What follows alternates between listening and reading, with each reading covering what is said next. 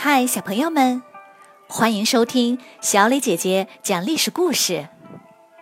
我们的故事全部来自专业正史，绝不细说。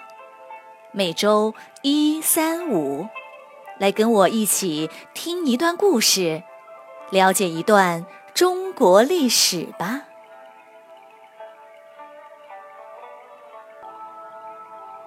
今天我要给你们讲的故事的名字叫做《文景之治》。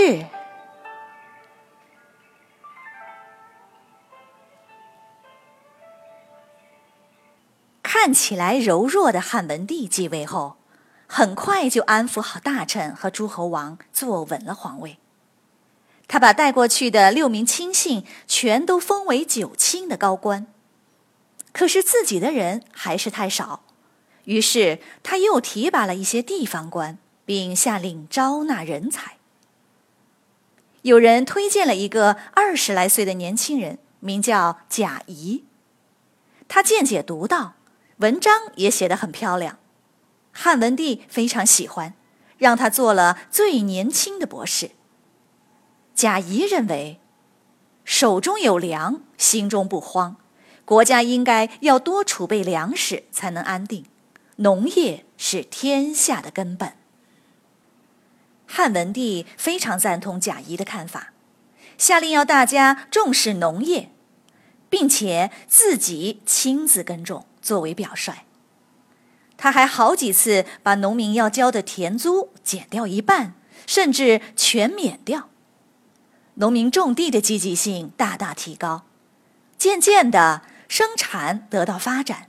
粮食越来越多，可是粮食多了，价格就便宜。农民见种地不划算，渐渐又不愿意种地了。这可真是个头疼的事啊！一个叫晁错的人想出了一个绝妙的办法，就是如果老百姓给国家上交粮食，就可以换取爵位，也可以免罪。这个办法简直太妙了！有钱的人家就大量收购粮食，交给国家去换取社会地位；没钱的人家也攒着粮食，以防万一。这样对粮食的需求几乎是无穷无尽的，生产多少也不够，价格自然也贵，种地就成了件包赚不赔的事。很快，边境的粮仓都满了。出兵打仗的粮食不用愁了，然后各个郡县的粮仓也满了，再也不怕碰上天灾饿死人了。甚至粮食太多了，根本来不及吃，放在仓库里时间太久都放烂了，粮食的问题就彻底解决掉了。除了粮食问题，贾谊还认为，长安的大臣们拉帮结派，势力太强。建议有封地的大臣都回封地去，有官职的必须要留下的，也要让儿子回去。汉文帝很喜欢这个建议，不过大臣们就不高兴了，他们攻击贾谊，把他赶走了。有许多大臣赖在长安，不愿意离开。第二年，汉文帝再次要他们走，并让丞相周勃带头。于是，周勃辞去丞相，回到自己的封地去了。其他大臣没办法，也只好纷纷离开。大臣们势力太强的问题也解决掉了。贾谊在长沙待了三年，又回到长安。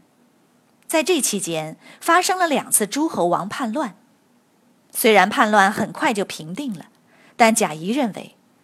诸侯王不管是异姓王还是同姓王，迟早都是朝廷的对手，而且越强的就越容易反，因此必须要削弱诸侯王。汉文帝很赞同，但一时也没有好办法，就以安抚为主。比如吴王的儿子被太子打死了，吴王很生气，从此不再上朝，想要反叛。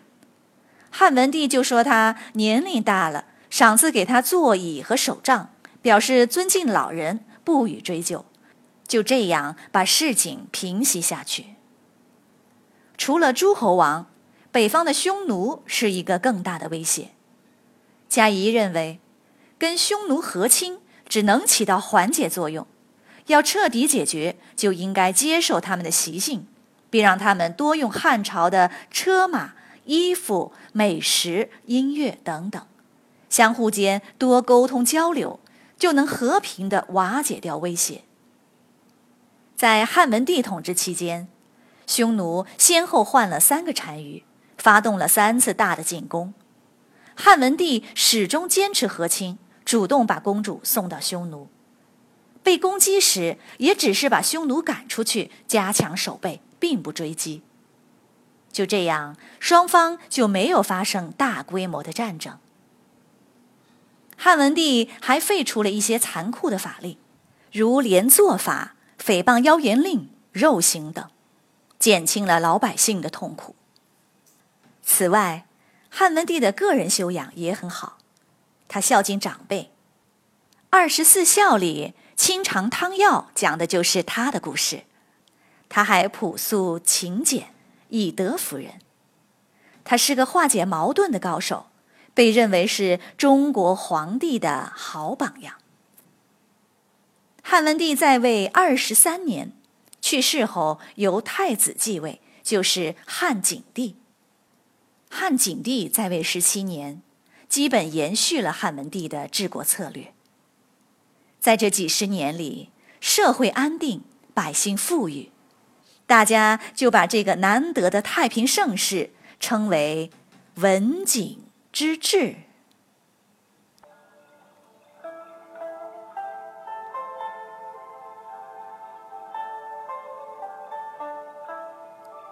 小朋友们，今天的故事就讲到这里。你来说一说，汉文帝似乎是个胆小怕事的人，他总是温和的去解决问题，避免爆发严重冲突。你喜欢他这种做事方式吗？为什么呢？欢迎你们进入公众号，来用语音讲一讲你们的看法。好，谢谢你们今天的收听，我们下个故事再会。